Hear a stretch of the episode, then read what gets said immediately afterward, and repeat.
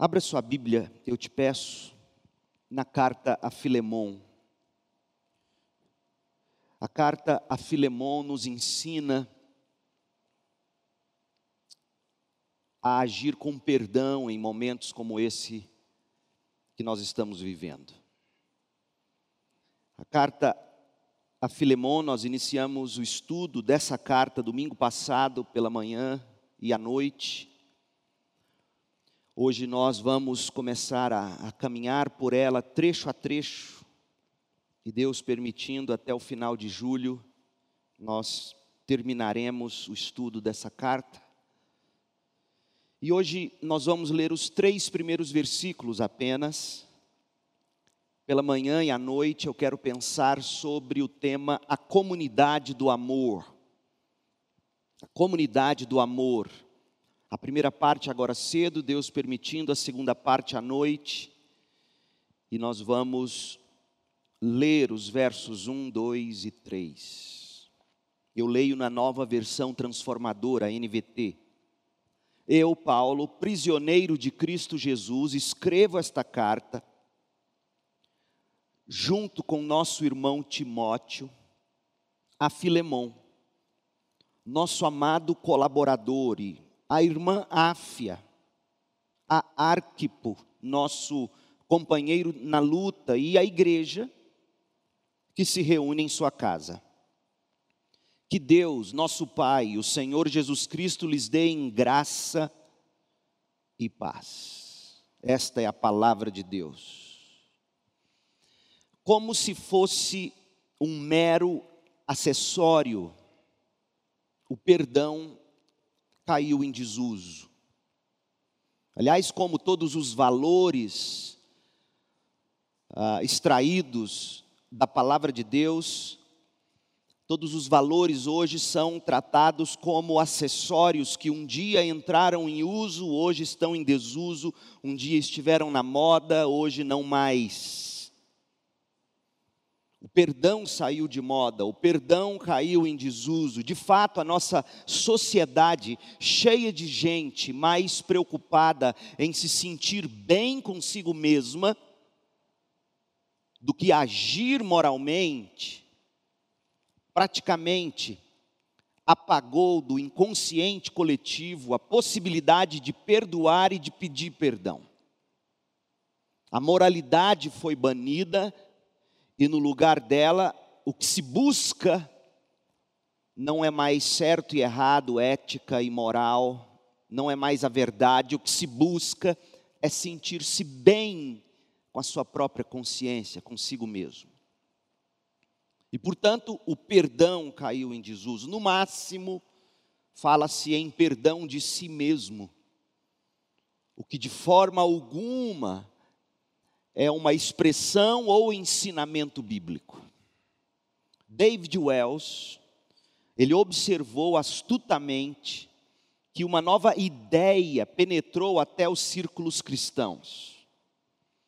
E essa nova ideia estragou não apenas a, a, nossa interação com as outras pessoas, mas essa nova ideia que substitui a ideia de perdão, estragou principalmente a nossa a nossa relação, a relação do ser humano com o seu Criador Deus.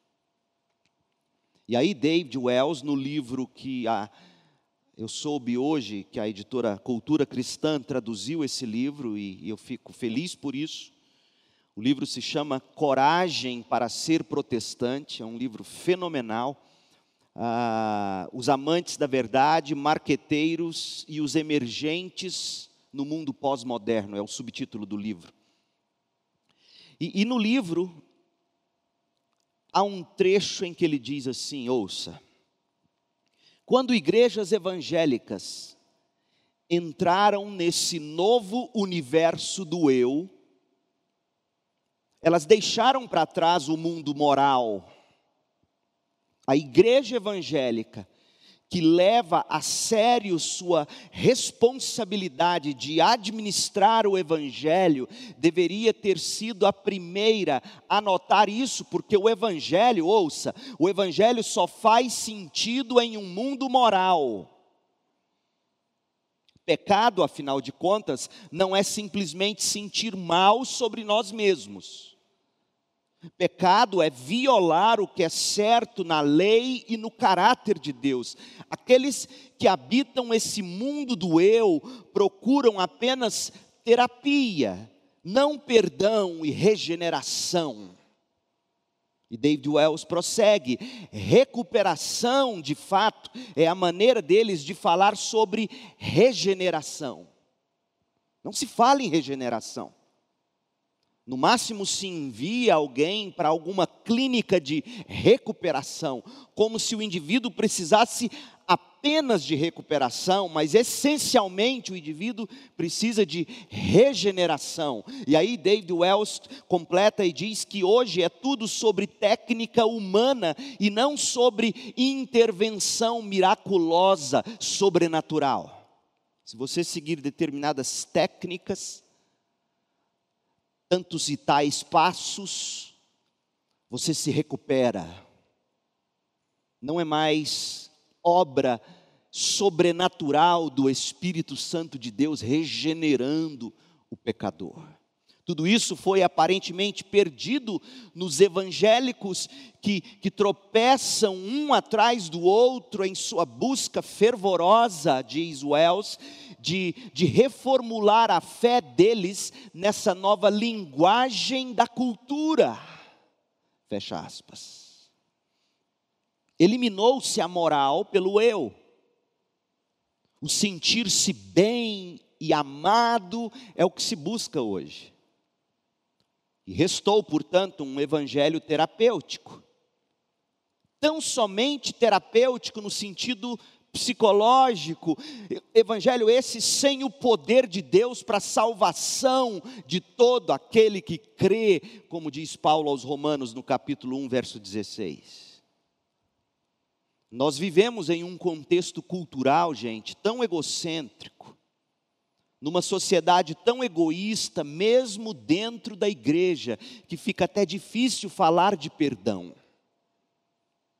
Quer, quer ver um exemplo? Tente ajudar alguém que precisa pedir perdão. Ou, ou mesmo, tente ajudar alguém que precisa perdoar. Experimente fazer isso. Depois você me diga o que você ouviu. Eu duvido que a maioria não dirá algo mais ou menos assim: como assim? Eu tenho que perdoar? Eu tenho que pedir perdão? Você está dizendo que eu estou errado? Sou eu a errada? Perdoo não. Não peço perdão, não. De jeito nenhum. Essa é a mentalidade das pessoas. Há pessoas que até demonstram gostar de sentir rancor. Parece bom para essas pessoas nutrir seus sentimentos rancorosos, bem ali pertinho do coração. Elas sentem como se estivessem fazendo justiça. Porque abandonar o rancor é como se elas estivessem absolvendo a pessoa perdoando a pessoa e aquela pessoa não merece perdão. Elas acham que seria injusto, seria errado perdoar alguém em algumas circunstâncias. Então elas não querem cometer, veja bem você, essa injustiça, entre aspas, de perdoar ou de absolver, deixando o devedor isento ou impune. Nós nos tornamos tão decadentes, nós nos tornamos tão não cristãos em algumas formas de pensar que nós tomamos como fracos as pessoas que perdoam. Enquanto aqueles que não perdoam são os fortes, os invejáveis. Nós já estamos tão infectados pelo pecado e tão influenciados, eu diria até induzidos pelas séries e os filmes da cultura pop, que observe você, nós aplaudimos, nós celebramos os anti-heróis, ou os personagens ou heróis se vingam dos outros, fazendo justiça com as próprias mãos. Todos nós sabemos, por experiência própria, não é incomum entre nós a transferência de culpa. Não é incomum entre nós a falta de perdão. Não é incomum entre nós querer que aqueles que nos ofenderam paguem de alguma forma. O resultado é uma sociedade cheia de amargura, com desejo de vingança, raiva, ódio, uma sociedade hostil, uma sociedade doente. Sociedade essa que, que, que, pode ser percebida em suas menores frações, sociedade que se observa gente assim, doente, amarga, com raiva e ódio dentro de igrejas, nas famílias. E aí, crimes de retaliação e ações judiciais são excessivamente comuns, na medida em que as pessoas buscam vingança fora ou dentro dos limites da lei. Quantas vezes eu não tive que tentar ajudar irmãos a resolverem conflitos, de outra forma tudo iria parar nos tribunais, Além disso, gente, a falta de perdão é talvez a principal causa dos rompimentos nos relacionamentos familiares, a principal causa de divisões nas igrejas, de violência nas ruas, e nas ruas tudo travestido de ativismo ou de militância democrática. Se para alguns o perdão é uma fraqueza desprezível, como assim perdoar? Para outros, o perdão é um tópico por demais doloroso. Por quê? Ora, ora se sabe que é preciso ser perdoado, mas a pessoa não perdoa a gente e a gente sofre. Outrora se sabe que que se deve perdoar, mas não se consegue perdoar ou não se quer perdoar. Entretanto, de acordo com a apresentação que a Bíblia faz da vida, é muito importante nos afastarmos ah, da necessidade de perdão, ou nos, é impossível, melhor dizendo, nos afastarmos da, da, da necessidade de perdão num mundo caído no pecado. É isso que a Bíblia fala sobre nós. O mundo foi afetado pelo meu pecado, o seu, o nosso pecado. E esse pecado torna o mundo um lugar impossível de se viver sem a possibilidade do perdão. A falta de perdão faz casamentos acabar, a falta de perdão faz famílias racharem, a falta de perdão faz nações entrar em guerra civil. A falta de perdão faz o mundo entrar em guerra mundial.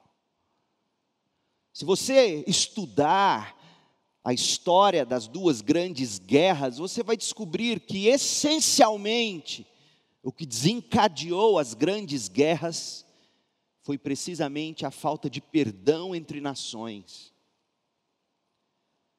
que, como eu disse a você, na mentalidade contemporânea, perdoar alguém ou mesmo uma nação, em alguns casos, é sinal de fraqueza. É inadmissível, portanto. Então, sem o perdão é impossível viver. E nós sentimos isso em todas as camadas, do local de trabalho, as nossas amizades, do casamento, passando pela família, a nossa própria consciência, que quando se sente culpada precisa sim do perdão de Deus. É impossível viver sem perdão. Nós sabemos que nós erramos e que precisamos ser perdoados, mas nós também sabemos que nós machucamos e precisamos pedir perdão. Mas como? Um dos melhores lugares na Bíblia para se aprender o porquê e, e o como perdoar é essa pequena carta de Paulo a Filemon.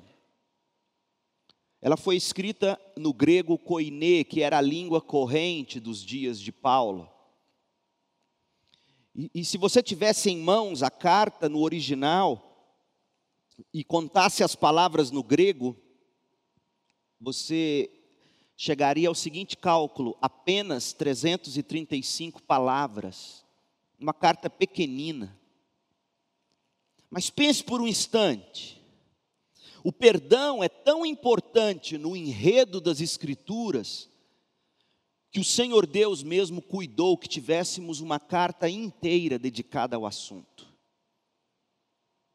E mais interessante, uma carta que serve, na verdade, como um compêndio a carta aos Colossenses. A carta aos Colossenses foi escrita à igreja, mas a carta a Filemão foi escrita ao líder que tinha ou recebia a igreja na sua casa. Como veremos a seguir. Agora, a carta ela é dedicada a esse tema porque Paulo sabia que o perdão é caro para Deus. Perdão pode estar em desuso na sociedade, mas é um dos temas centrais da Bíblia, um dos temas centrais do Evangelho de Cristo.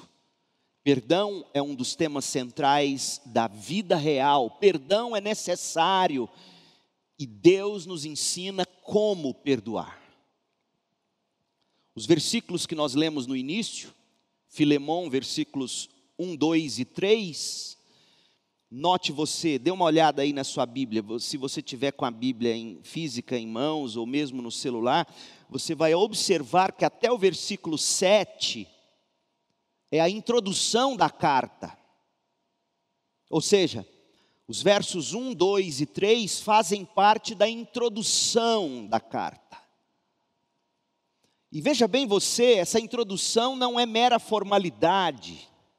Geralmente a gente lê as introduções das cartas de Paulo, ou mesmo de Pedro e etc., as cartas, a gente lê as cartas e a gente imagina que a introdução é mera formalidade e geralmente a gente lê sem prestar a, devida atenção.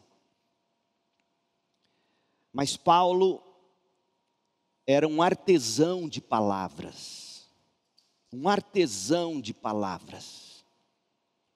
Além disso, ele era ou estava inspirado pelo Espírito quando escreve essa carta. E, portanto, já na saudação inicial, Paulo age, artesão de palavras que era, Paulo age de forma intencional, ele, ele está preparando com palavras o coração de Filemão que precisava perdoar. Daí a importância que nós devemos dar às nossas palavras, gente. Palavras preparam ou palavras partem corações. Nós não damos o devido valor às nossas palavras. Costumamos dizer o que vem na cabeça. E Paulo nos ensina com essas palavras escolhidas a dedo, que palavras são capazes de preparar um coração que precisa liberar perdão. Então, Paulo está aqui nessa saudação inicial, agindo de forma intencional, preparando com palavras tão ternas, palavras tão poderosas, o coração de Filemão para perdoar Onésimo. Em que pese o tema da carta ser a necessidade do perdão, nos, nos, sete primeiros versículos, nós não lemos sobre perdão, nós não identificamos o tema. Se você tivesse apenas até o verso 7, você jamais daria conta de que Paulo estaria escrevendo uma carta sobre perdão. Digamos que estivéssemos brincando um jogo bíblico e você não tivesse lido essa carta ainda e eu entregasse a você um papel escrito apenas até o verso 7 e dissesse assim: adivinhe qual é o tema dessa carta. Você não conseguiria identificar que o tema é o perdão. Paulo nem sequer menciona a situação até o verso 7. Por quê? Porque Paulo está primeiro aplainando o terreno. Paulo está primeiro preparando o coração de Filemão para fazer o grande pedido. Porque o que vem a seguir, a partir do verso 8, é um grande pedido e o mesmo pedido. Então, eu tenho aqui, inclusive, fundamentação bíblico-teológica, porque nós, pastores, que temos como tarefa principal ensinar a Bíblia como ela é, geralmente nós somos criticados por gastarmos tanto tempo com detalhes teológicos ou teóricos não tão práticos. E veja você, Paulo, numa carta como essa, tão prática, ele gasta dos, dos 25 versículos, ele gasta sete, sem tocar no assunto. Ou seja, cerca de um terço da carta não diz respeito ao assunto. Mas Paulo sabe que antes de ir direto ao ponto, ele precisa que o coração de Filemão se lembre de algumas coisas primeiro. Aí sim, Paulo fará depois o seu grande pedido, mais ou menos assim: Filemão, com base no amor, perdoe Onésimo, alegre meu coração com seu perdão. Receba e liberte Onésimo para o ministério cristão. Onésimo é muito útil para mim. Nós o ganhamos, nós o ganhamos para Cristo e para sempre. Portanto, perdoe-o, receba-o e deixe-o servir no ministério cristão. A partir do verso 8, Paulo vai direto ao ponto, mas por enquanto, nessa introdução da carta, o apóstolo está apenas amolecendo o coração de Filemão com verdades de valores indescritível, e isso é bom.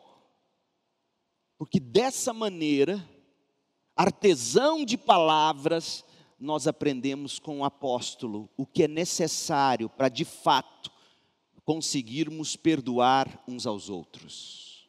O que de fato é necessário para conseguirmos perdoar uns aos outros versos de 1 a 3. Aqui nesses versos de 1 a 3, Paulo está descrevendo a importância do que nós podemos chamar de comunidade do amor, a comunidade do amor, o papel da igreja na vida da gente. O papel da igreja nos ajudando a viver como nós devemos viver e tantas vezes não conseguimos viver. Por exemplo, papel da igreja nos ajudando a perdoar e a pedir perdão. E Paulo, nesses três primeiros versículos, nos diz que nós precisamos de três coisas. A gente precisa do irmão, a gente precisa da igreja e a gente precisa do evangelho. Todos esses três elementos, irmão, igreja e evangelho, perfazem o que chamamos de a comunidade do amor. Em outras palavras, Paulo está lembrando Filemão de que ele poderia contar com a comunidade do amor para conseguir perdoar Onésimo, caso Filemão ficasse em dificuldades de perdoar. E lembre-se, Filemon era o líder da igreja. E Filemon precisava saber de que ele podia contar com o irmão Paulo, com a igreja de Colossos e com o evangelho para conseguir viver como ele tinha que viver. E no caso em questão, perdoando Onésimo. É impressionante essa carta. Vamos ver em primeiro lugar a presença do irmão. A gente vai se dedicar a isso agora pela manhã e à noite, Deus permitindo, nós vamos nos dedicar aos versos 2 e 3. Hoje pela manhã, apenas o verso 1 e nós vamos pensar sobre a presença do irmão.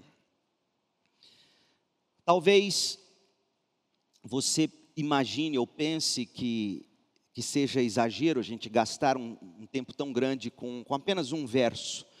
Mas, mas minha intenção é mostrar para você que a Bíblia não é para ser lida no atacado. Ela é para ser compreendida, meditada em seus mínimos detalhes. John Piper costuma dizer que, que a perseverança dos cristãos para a salvação ela é um projeto comunitário. De fato, a Bíblia fala de que nós precisamos de fé e de esperança para salvação. Nós precisamos de doutrina para salvação, a doutrina que comunica a verdade, que nos leva a Cristo, que é a verdade e que nos salva. Mas a Bíblia também diz que a gente precisa da ajuda do irmão, não só de doutrina. Nós precisamos de, de algum tipo de comunhão que seja intencional nessa caminhada cristã, do contrário, nós não conseguiremos perseverar para a salvação. Por exemplo, abra sua Bíblia em Hebreus 10, 23. Hebreus 10, 23. Apeguemos-nos firmemente, sem vacilar, à doutrina não está escrito doutrina, mas é disso que Paulo está falando. Ele diz, Paulo não, o autor aos Hebreus. Apeguemos-nos firmemente, sem vacilar, à esperança que professamos, porque Deus é fiel para cumprir Sua promessa. Essa esperança que professamos é a doutrina, a fé que uma vez por todas foi entregue aos santos. Judas, versículo 3. Então, Hebreus está dizendo que a gente precisa se apegar a essa doutrina para a salvação. Mas é impressionante porque ele completa a partir do verso 24, dizendo que nós também precisamos de comunhão intencional. Ele diz, verso 24: pensemos em como motivar uns aos outros na prática do amor e das boas obras. Nós temos que saber como nós podemos ajudar uns aos outros para não perdermos o amor, a doçura, para não deixarmos de praticar boas obras. E aí ele completa no verso 25: e não deixemos de congregar, não deixemos de nos reunir como fazem alguns. Mas encorajemos-nos mutuamente. Por quê? Porque a congregação, a reunião, é fonte de encorajamento mútuo, sobretudo agora que o dia está próximo. A vida cristã, ela não é para solitários, gente. A vida cristã, diz a palavra de Deus, para salvação requer de nós pelo menos duas coisas: a sã doutrina e a sã comunhão. Não dá para ter só uma. Sã doutrina sem uma sã comunhão não ajudará você na caminhada cristã. E uma comunhão sem doutrina não passará de uma sociedade de amigos. A vida cristã não é para solitários. A vida cristã não é para gente que não presta contas da vida. A vida cristã não é para você não ouvir contas dos outros. A vida cristã não é para gente que simplesmente toca a vida como dá e que Deus nos ajude. A vida, meu povo, não é para ser vivida no tom de Almir Sater, que aliás gosto muito, especialmente da canção Tocando em Frente, mas essa música, se levada ao pé da letra, vai desviar você do caminho da vida eterna. Quer ver uma coisa? E é assim que a maioria do povo hoje pensa. Almir Sater diz: Eu penso que cumprir a vida seja simplesmente compreender a marcha e ir tocando em frente. Como um velho boiadeiro, levando a boiada, eu vou tocando os dias pela longa estrada, eu vou estrada sou. Não dá para ser assim, gente. Não dá para viver a vida assim. Aliás, só dará para viver a vida nesse tom se a pessoa achar que em si mesma e por si mesma, claro, com a ajuda de Deus, alguns vão nos dizer, mas, mas sabe-se lá como Deus vai dar essa ajuda? Só dá para viver a vida assim, cumprir a vida, simplesmente compreendendo a marcha das coisas, ir tocando em frente, levando a boiada como um velho boiadeiro. Eu me recordo de ver o vovô, vovô Davi na, na chácara, buscando o gado. Às vezes ele precisava que o peão, o Eurípides, fosse com ele, mas um ia lá atrás, o outro ia lá na frente. O boiadeiro é uma figura solitária, Olhe para os filmes de Bang Bang. Sim, existiu uma categoria assim um dia no passado, mas olhe, olhe para os Bang Bangs. O boiadeiro é, é aquela figura solitária, sozinha, que tem uma missão: tocar a boiada. E ele vai simplesmente tocando os dias dele pela longa estrada. Não dá para viver assim. Só dá para viver assim sozinho se você acreditar no que acredita Almir Sater. E Almir Sater, nessa mesma canção, nos mostra onde está a fonte para se viver bem. Ele diz: está em mim mesmo. E aí ele canta, e ele canta ao melhor estilo do romantismo filosófico. Ele é um romântico filosófico, e talvez nem saiba disso. Depois você pesquisa o que é o romantismo filosófico. E ele diz assim: cada um de nós compõe a sua história. Aí os crentes sem doutrina falam, é isso mesmo, livre-arbítrio. Tá, tudo bem, vamos lá. Cada ser em si carrega o dom de ser capaz e ser feliz. Será? Será que cada ser em si carrega mesmo o dom de ser capaz e ser feliz? E nessa perspectiva, gente, tocar em frente, como diz o cantor, consiste apenas em conhecer a manha, a manha da vida e as manhãs. Para ele, a vida se resume a, a saborear o sabor das massas e das maçãs, viver amores, desfrutar de paz e das flores que um dia foram regadas até pela chuva das próprias lágrimas do viajante. E assim ele toca em frente andando devagar, porque já teve pressa, e sorrindo, porque já chorou demais, afinal de contas, como ele conclui, cada um de nós compõe a sua história, cada ser em si carrega o dom de ser capaz e ser feliz. Isso não é verdade. Quantas não são as vezes que a gente esfria o amor, que a gente esfria as práticas das boas obras. Tanto não é verdade o que diz o poeta, que ele mesmo se contradiz. Cada um de nós carrega em si o dom de ser, de, de ser capaz e de ser feliz, etc., mas ele mesmo reconhece que é preciso amor para poder pulsar. E de onde vem o amor para pulsar? Vem de um outro é um sentimento que se tem por um outro. O ser humano não foi criado para viver sozinho. Quantas vezes nós esfriamos o amor e a prática das boas obras e ficamos carentes, verdadeiramente carentes de encorajamento na esperança que a gente professa e que só virá aquecer o coração de novo através da motivação e do encorajamento do irmão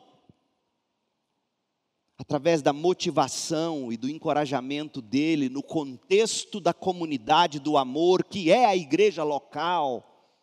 E esse irmão, quando vier ao meu encontro para me encorajar, ele virá com a luz da palavra de Deus. Ele não virá com a lanterna da autoajuda e da autorrealização tentando me ajudar a encontrar lá no fundo de mim mesmo o dom de ser feliz. Isso não é cristianismo. Dietrich Bonhoeffer escreveu num livro fascinante chamado Vida em Comunhão, ele escreveu assim: a presença física de outros cristãos constitui para o cristão uma fonte de alegria e fortalecimento incomparáveis a presença física, não virtual. A presença física de outros irmãos ou de outros cristãos constitui, para o cristão, uma fonte de alegria, verdadeira felicidade e fortalecimento incomparáveis. Pense na situação de Filemão.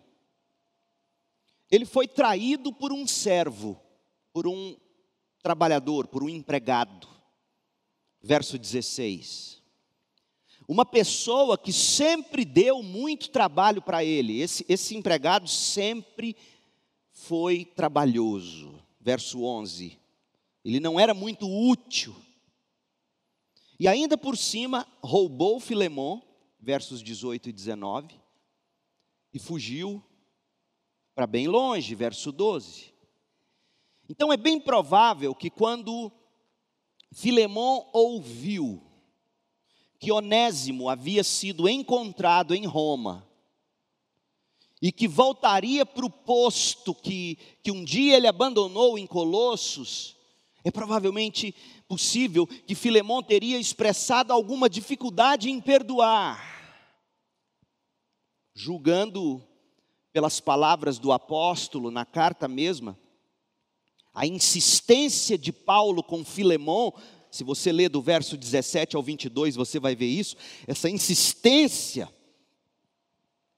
para perdoar, é razoável pensar que Paulo até já tivesse, ou melhor, Paulo, isso, Paulo até já tivesse ouvido falar que Filemão, quando soube que Paulo enviaria Onésimo, Paulo ouviu alguma coisa do tipo: Filemão não vai perdoar.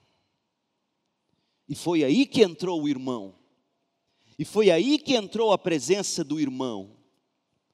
Porque não daria simplesmente para Filemão ir tocando a, a, vida em frente, no tom de Almir Sater. Como milhares de pessoas, inclusive cristãs, entre aspas, procuram viver hoje, tocando a vida devagar, porque um dia já teve pressa, carregando um sorriso plástico porque um dia sofreu demais, e buscando dentro de si o dom de ser capaz e de ser feliz. Isso não é vida, não existe vida assim. Filemão, ouça bem você, Filemão, ainda que fosse um líder maduro, porque ele era o líder, ou um dos líderes da igreja, no mínimo a igreja se reunia na casa dele, Filemão não tinha em si mesmo o dom de ser capaz e de ser feliz sozinho, sem o irmão. Filemão estava precisando de ajuda, Filemão estava precisando de orientação, Filemão estava precisando de encorajamento, Filemão estava precisando de fortalecimento no Senhor. Filemão estava precisando ser lembrado da esperança que a gente professa. Filemão precisava ser reafirmado da necessidade que ele tinha de perdoar, de acolher e de libertar Onésimo. Portanto, a presença de Paulo era fundamental naquele momento, tanto que o apóstolo conclui a carta no verso 22, caminhando para a conclusão. Leia o que Paulo escreveu no verso 22. Por favor, Filemão, prepare um quarto para mim, pois espero que minhas orações sejam respondidas e eu possa voltar a visitá-lo em breve. A presença de Paulo era importante naquele momento para Filemão. No caso de as palavras da carta não terem sido suficientes para realinhar a cabeça e o coração de Filemão no evangelho que precisava ser colocado em prática, no caso de palavras escritas não terem sido bastante, a presença física de Paulo contribuiria tanto mais para que houvesse essa liberação do perdão. Filemão precisava do irmão, Filemão precisava das palavras, Filemão precisava da presença do irmão, ele precisava de Paulo, e aí sim, olha o que diz o verso 1 tudo isso para a gente entrar no texto. Olha o verso 1. Eu, Paulo, prisioneiro de Cristo Jesus. O apóstolo começa a carta com o nome dele, eu, Paulo. Esse era o costume ao se escrever uma carta. Iniciava-se uma carta pelo nome do remetente. O coração de Filemão deve ter batido acelerado. Filemão deve ter sentido um frio na barriga, tão logo tenha reconhecido o nome na carta, Paulos. Paulo era o nobre apóstolo. Paulo era ninguém menos do que o responsável direto pela penetração do evangelho em todos os cantos, em todas as camadas do mundo greco-romano. Aliás, ele mesmo, Paulo, fora quem levara Filemão a Cristo, verso 19. Paulo diz a Filemão: Você me deve a própria vida, eu levei você a Jesus. Portanto, do ponto de vista de sua vasta influência e do que o seu nome representava pessoalmente para quem ele escrevia, o nome de Paulo, de alguma forma, impulsionava Filemão a ler essa carta ansiosamente. Eu posso imaginar os pensamentos na mente de Filemão: meu Deus, o que, que Paulo quer comigo? O que, que ele escreveu nessa carta? Enorme privilégio, ao mesmo tempo que um grande peso, receber uma carta daquele homem Paulo naquelas circunstâncias. Deixa eu te dar um pouco mais de contexto. Onésimo, o homem a quem Filemão deveria perdoar, Onésimo já havia sido citado publicamente na carta à igreja de Colosso. Veja Colossenses 4:9. Colossenses 4:9, Paulo escreve assim: Envio também Onésimo, irmão fiel e amado, que é um de vocês. Meu Deus, imagine Filemão lendo essa carta para a igreja. Envio também Onésimo, irmão fiel e amado, que é um de vocês. Ele e Tíquico lhes contarão tudo o que tem acontecido aqui. Filemão tinha um pressentimento do que se tratava aquela carta agora escrita para ele pessoalmente. E de posse dessa carta endereçada a Filemon, ele já sabia do que se tratava o documento. A gente pode imaginar o misto, o misto de alegria, o misto de ansiedade batendo forte nesse mesmo coração de Filemon. Bem, Filemon deve estar pensando, bem, se Paulo já colocou tudo diante da igreja, se Paulo já disse que Onésimo é, é, irmão fiel, Onésimo é irmão amado, Onésimo é um de nós. Se Paulo já disse à igreja que juntamente com Tíquico, Onésimo trará o relatório do ministério dele, Paulo só pode estar querendo tratar da minha reconciliação. Paulo deve estar querendo me encorajar a perdoar Onésimo, só pode ser. Gente, pense você que situação a de Filemão. Na primeira linha da carta, logo após citar o próprio nome, Paulo dá outro passo.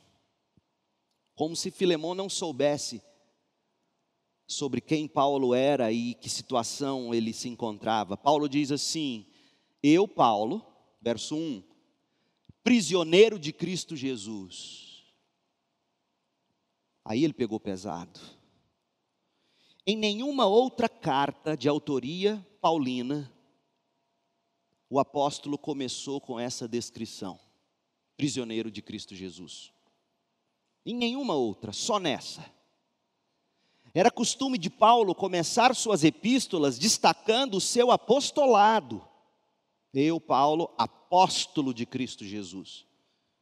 E assim fazendo, enfatizando a autoridade dele, a autoridade apostólica. Assim, Paulo procedeu, inclusive no caso das cartas pastorais, que foram endereçadas a pessoas, Timóteo e Tito.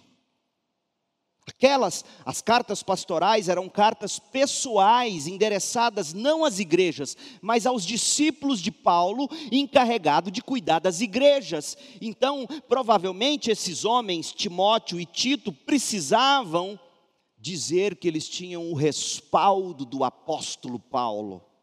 Por isso, então, mesmo que nas cartas pastorais escritas a Timóteo e Tito, Paulo usou da prerrogativa de se descrever apóstolo. Mas aqui para Filemon, Paulo não usa o tom de autoridade. Paulo escolhe destacar a situação pessoal dele, prisioneiro de Cristo Jesus.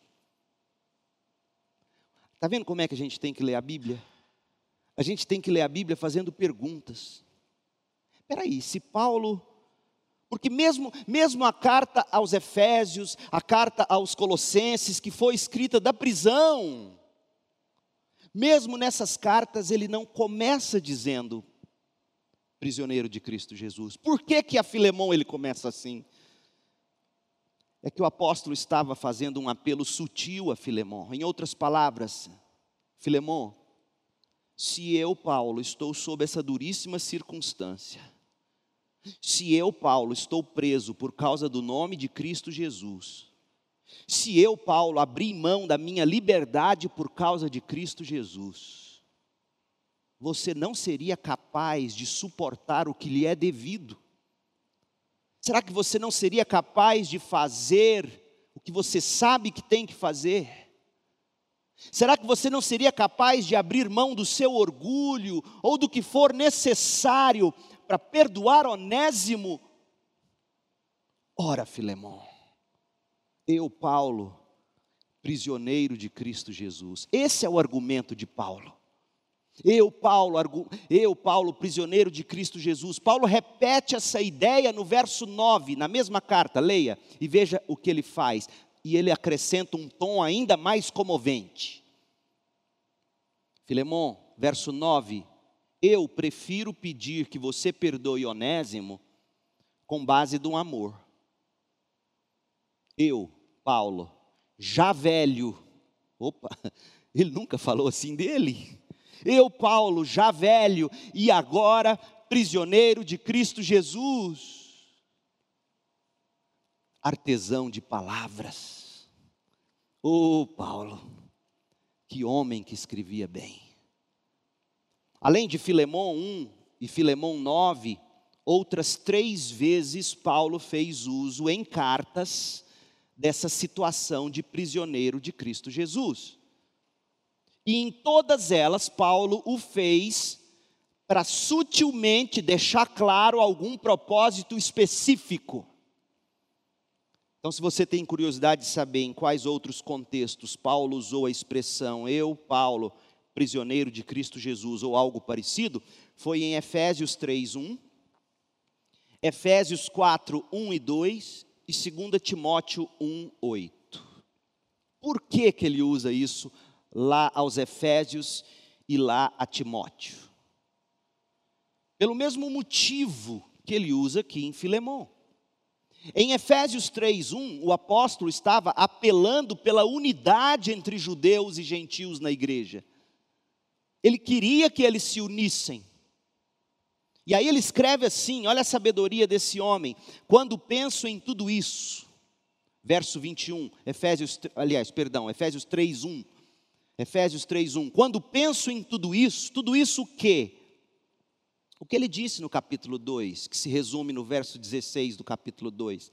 Quando ele pensa na reconciliação de judeus e gentios com Deus, em um só corpo a igreja por meio da morte de Cristo na cruz, morte essa que, ao unir judeus e gentios, eliminou a inimizade que havia entre os dois povos. Então, quando ele pensa em tudo isso, eu, Paulo, prisioneiro de Cristo Jesus, para o bem de vocês, gentios, ele é sabido.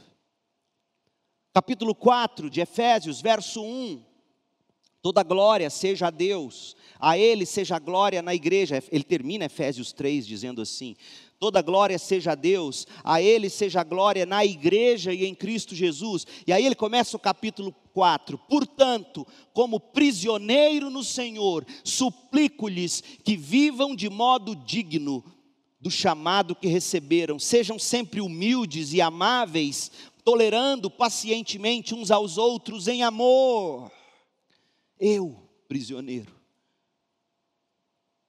2 Timóteo 1,8, Paulo também se diz prisioneiro, e ele se diz prisioneiro para dizer a Timóteo que Timóteo não poderia desfalecer, Timóteo não poderia se acovardar por causa do medo de se identificar com o Evangelho e com os presos por causa do Evangelho. Porque essa era a grande tentação de Timóteo, ter medo de se identificar com o Evangelho e com crentes. E aí Paulo escreve, 2 Timóteo 1,8: portanto, jamais se envergonhe de falar a outros sobre o nosso Senhor e também não se envergonhe de mim, que estou preso por causa de Jesus. Com a força que Deus lhe dá, esteja pronto para sofrer comigo por causa das boas novas. Gente, olha aqui para mim, em todos esses casos, aos Efésios, a Timóteo, a Filemon, Paulo está de forma sutil e incisiva, dizendo a mesma coisa. O que, que ele está fazendo? Ele está dizendo algo mais ou menos assim: olha, comparado ao sacrifício que eu estou fazendo, já velho e preso por causa de Cristo, não seria mais fácil para vocês fazerem o que eu estou pedindo? Efésios, vivam em unidade. Se eu consigo ser um prisioneiro, você consegue viver em unidade. Timóteo, Tenha coragem. Se eu consigo ser um prisioneiro, você consegue ter coragem. Filemon, perdoe. Se eu consigo ser um prisioneiro, você consegue perdoar. Para conseguir perdoar Onésimo, Filemon precisava das palavras do irmão Paulo, calçadas do exemplo de vida calçadas da abnegação em Cristo Jesus. Gente, todos nós precisamos da presença e das palavras do irmão para a gente conseguir perseverar no amor e nas boas obras. Abençoado era Filemão que podia contar com Paulo. É verdade que era, era duro o pedido que o apóstolo estava fazendo a Filemão, era duro. Ainda mais, veja você, Paulo coloca a igreja de Colossos inteira como testemunha daquela situação, expondo uma situação familiar do líder. Era doloroso passar por aquilo tudo. Imagina eu dizer assim, Orlando, nosso ministro de música, Orlando, você tem que perdoar o Júnior. E aí eu chego aqui e digo, igreja, o Orlando precisa perdoar o Júnior. Vamos orar por eles. Como é que vocês iam receber isso? Nosso pastor é fofoqueiro, um problema do, do Orlando com o Júnior, ele trazendo para a igreja. Pois era isso mais ou menos que Paulo estava falando. Paulo, quando escreve Colossenses 4, verso 7, diz: Olha, Onésimo agora é um irmão, ele é um dos nossos. Ele é fiel, ele é amado, ele é e aí ele diz: Filemão, você tem que perdoar. E quando ele escreve, veremos adiante nessa mesma carta a Filemão, a carta é a Filemão, mas Paulo também saúda a igreja. Como que dizendo: Eu quero que você leia essa carta, Paulo, Filemão, sabendo que a igreja inteira está sobre os seus ombros, lendo a carta com você.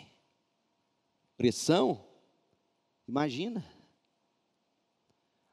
Mas Paulo sabia o que diz Provérbios 27, 6. Provérbios 27, 6. As feridas feitas por um amigo sincero são melhores que os beijos de um inimigo.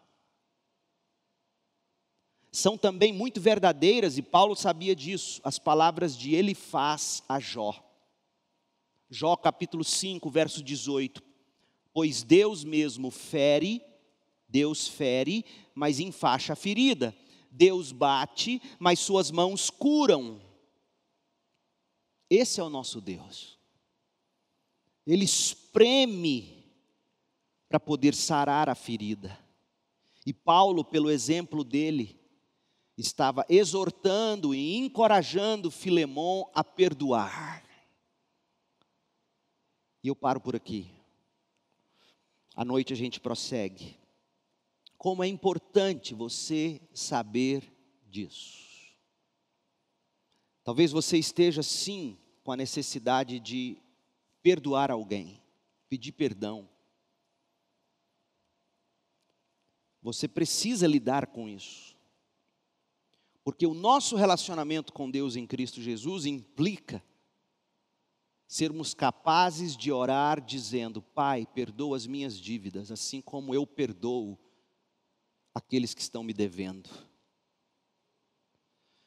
Se você não consegue fazer essa oração nesses termos,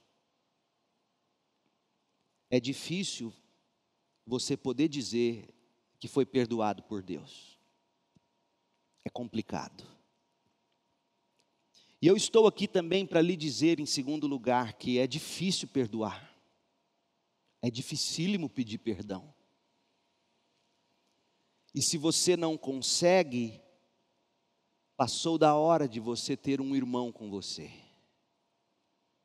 que por palavras e posturas vai encorajar você a derramar no outro aquilo que Deus em Cristo Jesus derramou sobre você perdão.